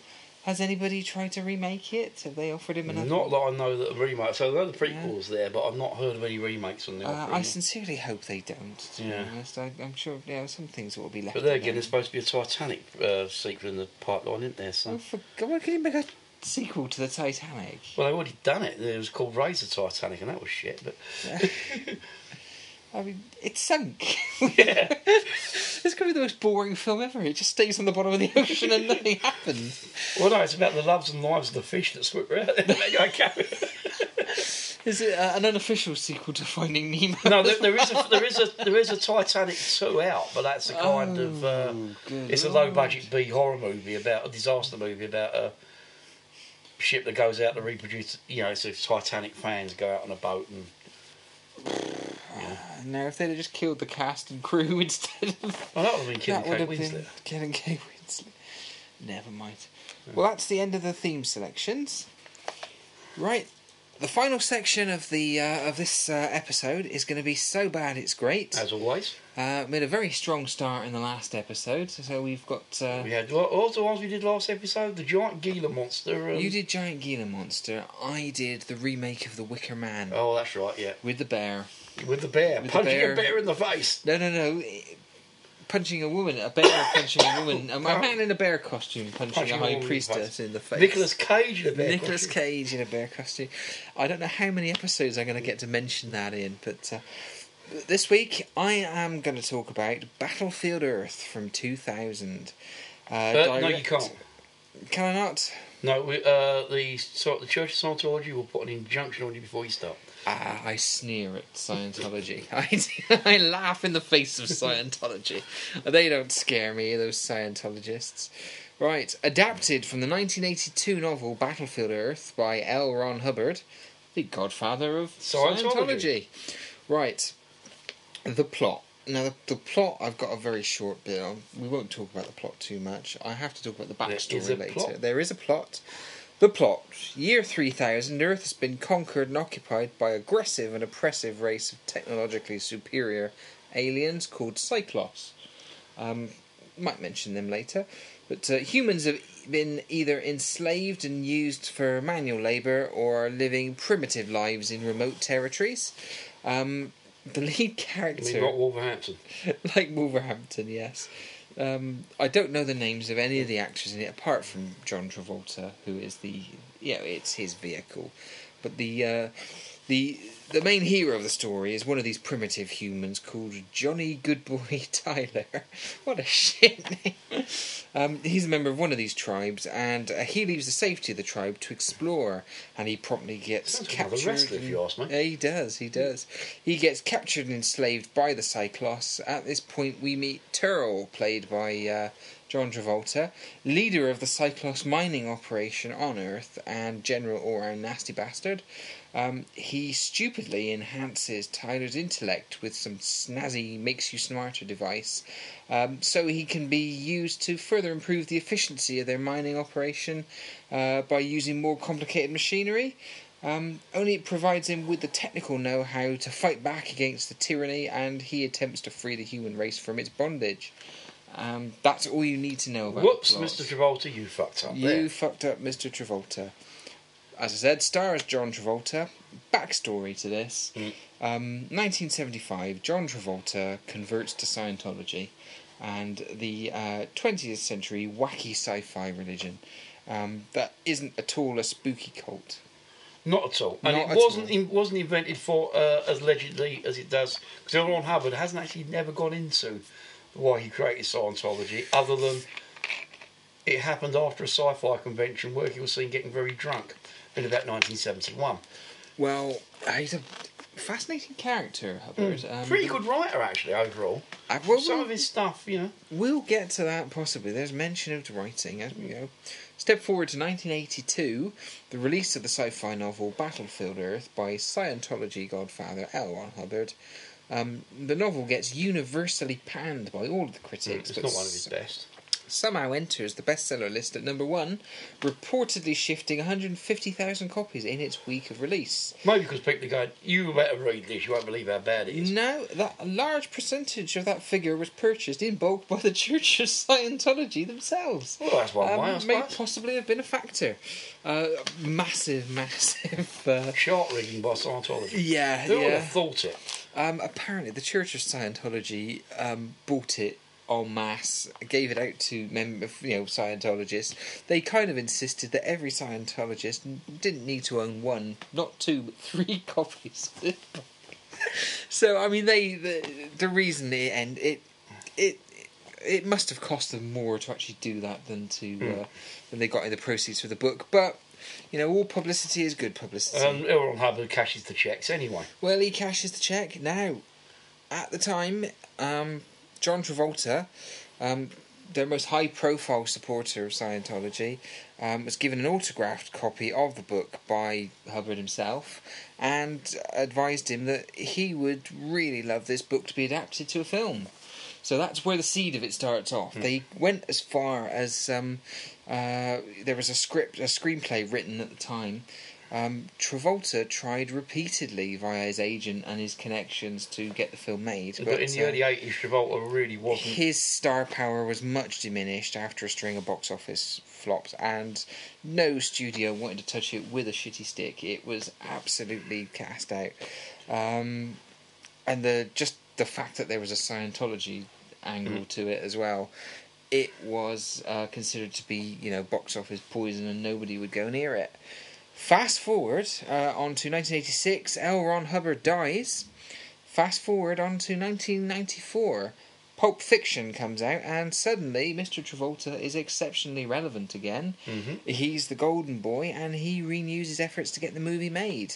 And after six long years of studio switching, argument, wheeling, and dealing, Battlefield Earth, the movie, is finally released. Um, and if the panning of the book was in any way harsh, the reviews for the film, um, I even the our local newspaper, the Evening Post, produced a two-page um, panning of Battlefield. I remember that. Uh, I, I have they, you know, not considered to be a high art newspaper at all. You usually got half a page write up on whatever piece of mainstream crap was coming out that Yeah. week. The rest is Two- car ads. Two pages on the, uh, you know, a literal um, assassination of uh, the plot of Battlefield Earth. Um, quite naturally, it lost a shed load of money. Um, the the budget's reported to be about fifty million, um, and it's kind of been hailed as one of the worst films of all time and one of the you know the biggest box office Mhm. bombs. Um, I think about five Scientologists and their Scientologist dog went to see it in the cinema. I know no one who actually went to see it in the cinema. Oh, So I saw Um, it. Um, I watched. I mean, my dad, our man's a big sci-fi fan, and uh, we. I can remember him getting it on DVD. Um, this is going back when I was visiting him a couple of years ago. We sat down to watch it. I fell asleep about halfway through, No, and then he turned around and said, "What was it like?" And he goes, "Well, I don't think I'll be watching that again." this is the thing about it. it. It's a bad film. The acting is wooden. Um, the script and character development is awful. Um, it's devoid of any sense of realism. Its special effects are underwhelming. And the ending is completely unfeasible. Just about the only credible character and performance in the film comes from John Travolta, who I actually think is fantastic in the film. Um, in a way, he must know he's holding up a, a burning building. Uh, he must know, but he sticks to his guns all the way through. He doesn't, you know. Sometimes when you see, I know, sometimes they shoot films out of sequence and all sorts. Yeah. But sometimes you see a film where they started out with fantastic intentions, but halfway through they realise this is going to be shit, and the, even the the cast and the crew give up, and you know the the cinematography goes downhill, and it just you know they just waiting to wrap it up. Not a bit of it. John Travolta plows his heart into this role right the way through, right to the bitter end. um, the reason I consider the film to be so bad it's great is just the sheer number of things it fucks up um, and the extent to which it fucks them up. Um, when you put please. all the uh, well, I mean, uh, like I said, all of it, everything, the script, the acting, apart from Mr. Travolta, the special effects, the concept, um, the I, it's just ludicrous. It's just absolutely ludicrous. Um, when you put all the shit components together, um, you end up obviously with a bigger pile of shit. But it's um, you end up with a spectac- uh, a spectacle of badness that um, strangely becomes a bit of a joy to behold. It crashes and it burns, um, and it's worth watching every awful minute of it. It it's not that it fails as a film; it's just the sheer number of ways it fails as a film. And I, I watched it in disbelief because I'm watching one of the biggest Hollywood stars in the world potentially setting fire to their career. um, you fell asleep during it. Um, yeah, I I- lasted about 25, 30 I persisted it, with it it. because just whenever I thought it was, there are a few points when it goes. You know, if you're a bit tired and you try and watch it, you will fall asleep. But if you if if you watch it just waiting for the next bad bits, there it's only just Okay, well, I'll give it another go then at some point. Um, I wouldn't go that far. I watched it about four years ago, and I'm not quite ready to. Uh, I'm still getting well, over Well, I've the never finished. badness. Well, I've never seen it all the way through, so Yeah, maybe we'll. Maybe I'll. I'll. Uh, I'll get a copy of it for you, or we can sit through it again. yeah, we'll get a couple of beers Uh, in and quite a few laughing. beers and see who falls asleep first during. But um, Battlefield Earth, so bad it's great for me. Okay, right now we we mentioned the work of my uh, the director of my selection a bit earlier on. Um, the director is Roland Wanker Emmerich. Um, Do you hate all of his films? I've yet to see one that's impressed me. What else has he done? First of all, Godzilla. Uh, Well, Godzilla's shit. Wait, yeah, Independence Day. Independence Day is a bit shit. Uh, I think he did the day after, Day After tomorrow, Tomorrow. which is I've not seen that one, so I can't comment. It's a bit less shit, but Ten thousand BC. haven't seen that. That is thankfully. Yeah. I mean, my girlfriend, she's a huge kind of cave person film fan. I wonder what you were going to say. My girlfriend's a huge cave person. We might have to edit that one. he said that, not me. Um, Roland Emmerich is one, my opinion. He is great at shooting huge and very spectacular action sequences.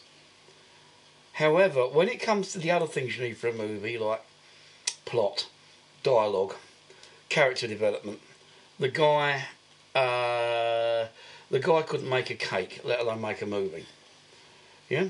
Um, 2012, um, his big, his last big disaster film, uh, which I'll come to in a, come to in a little bit, came out in 2009.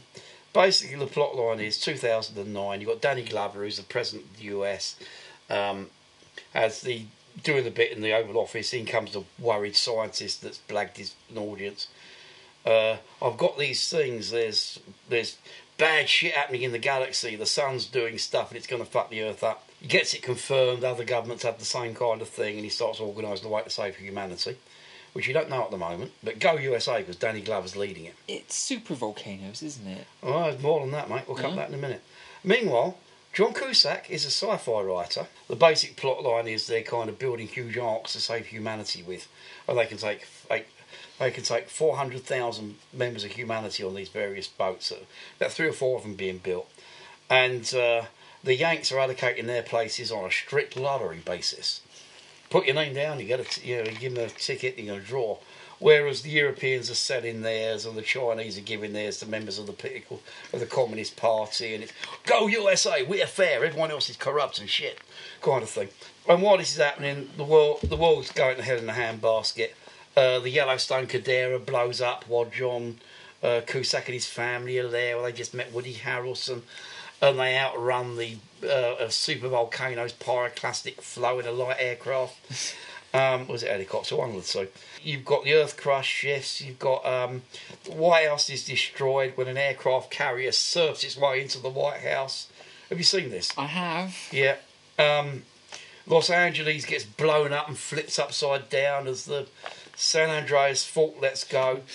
The uh, script gets sillier and sillier and sillier, and the science behind it just gets worse and worse and worse. Great special effects. The sequence where the where the tsunamis kind of wiping out the east coast of America and this me- and this sort of like 400 foot high mega tsunamis wiping out New York, it's absolutely mind blowing to watch. Yeah, but um, the fact that riding on the edge of this is uh, the bit that's heading for Washington. Riding on the breaking wave is the aircraft carrier USS Abraham Lincoln, which then crashed into the White House, killing half the Senate. You know, just makes it kind of that would have been good, but oh, you dropped the ball again. And it's got some some of the fan worst or unintentionally funny one-liners ever. I've got a few examples here. We're at 29,000 feet. What can be on the radar? Bearing in mind the Earth's flooded with 29,000 feet worth of water at this point. what can be at 29,000 feet? We're headed straight for the north face of Mount Everest, Mr. Asher, and if you can't start the engines, we will not survive the impact. Then there's, uh, this is, this is a bit of bad science. Neutrinos from the sun have mutated into microwaves and are heating up the core of the Earth. Africa has risen several thousand feet. I suppose that's why they call it the Cape of Good Hope. Oh, for God's sake. Now, bearing in mind, if they've just narrowly avoided crashing into the summit of Mount Everest at 29,000 feet, how many few thousand feet has Africa risen for to be able to sail to to recolonise and start the Earth? The acting is kind of. I mean, you've got some great actors in there John Cusack, Woody Harrelson, Danny Glover, and a few others. But you can see they're doing it for the money. They put no effort into it whatsoever. It, they never get out of first gear.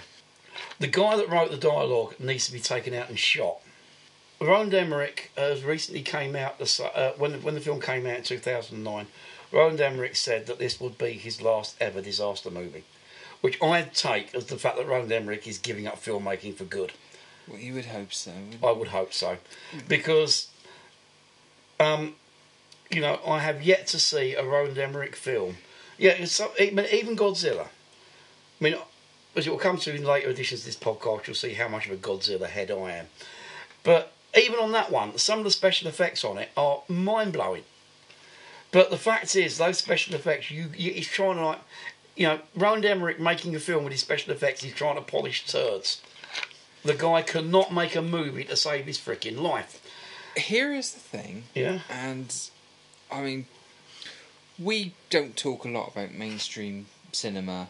No, we don't. this For obvious podcast. reasons. Roland Emmerich's one of the reasons. A lot of these, um, a lot of these films have kind of crossed into the mainstream. They're, but they're they're exceptions. They're ones that have transcended the genre Yeah. or the budget that they had. And Roland Emmerich has always, all of these films you mentioned, had huge budgets behind them.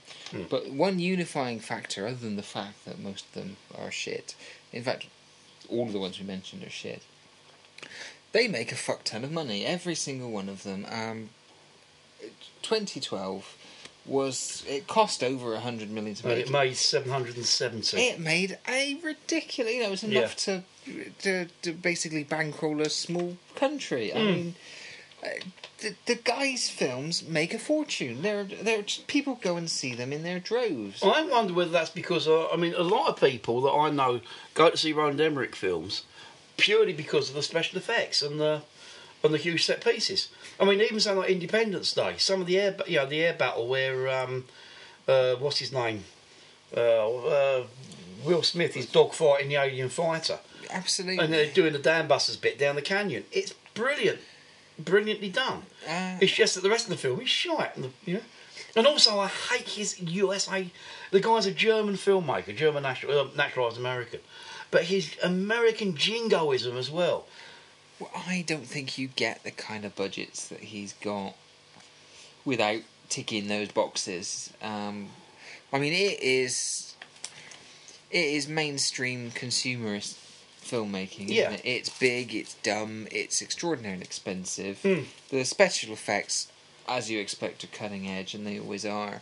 Um, plot, character development, they are just But like I said, Right, with 2012, I watched it on, on DVD, knowing all this in advance. And I've got to admit, I was, as I watched it with the girlfriend, Mariette, I love, and we pissed ourselves laughing all the way through. We were in stitches. I must admit, I didn't think it was so bad. It was great. I just thought it was a bad film. Oh no, with, with us, I think it was purely the dialogue. I mean, I just gave you a couple of one-liners there. But I- just, and then I, this is um, just the idea. You've got fantastic. Oh, oh my God! They're surfing an aircraft carrier. Yeah. I think the aircraft. Oh my from, that, God. from the point the San Andreas fault collapses up to that point, um, it you know it's building, and the eruption of the supervolcano in Yellowstone Park is quite good, um, and then the San Hmm. Andreas fault splitting and the attempted to rescue, and then just taking off as the as the whole the whole of um, California Hmm. falls into the sea. Um, it's pretty breathless up to that point, and then it just becomes a huge turgid pile of caca. Yeah, apart from the bit at the end where he launches the arks and he's trying to dodge Mount Everest. But that's where that's where a lot of the classic one-liners are coming from. Ugh, okay. Yeah, but like I said, Roland Emmerich, the world's shittest filmmaker. Or you know, this guy. You know, in my opinion, this guy makes Ed Wood look good because at least with Ed Wood Jr., he didn't pretend to be anything other than what he was. Um, Roland Emmerich, crap filmmaker, but 2012 from 19, from 2009, so bad. Just what I said, it had me in stitches all the way through. Fair enough. Fair enough.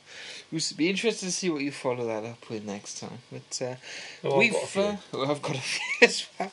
We've reached the end of the episode. Uh, oh, we got to go. We've got to go. We've got to go. So we'll do. Um, just to to remind you, you can uh, get this podcast. Um, the best place to go is to my blog, the filmmaking blog, uh, Crash and Burn blog. That's www.mysticjim.blogspot.com.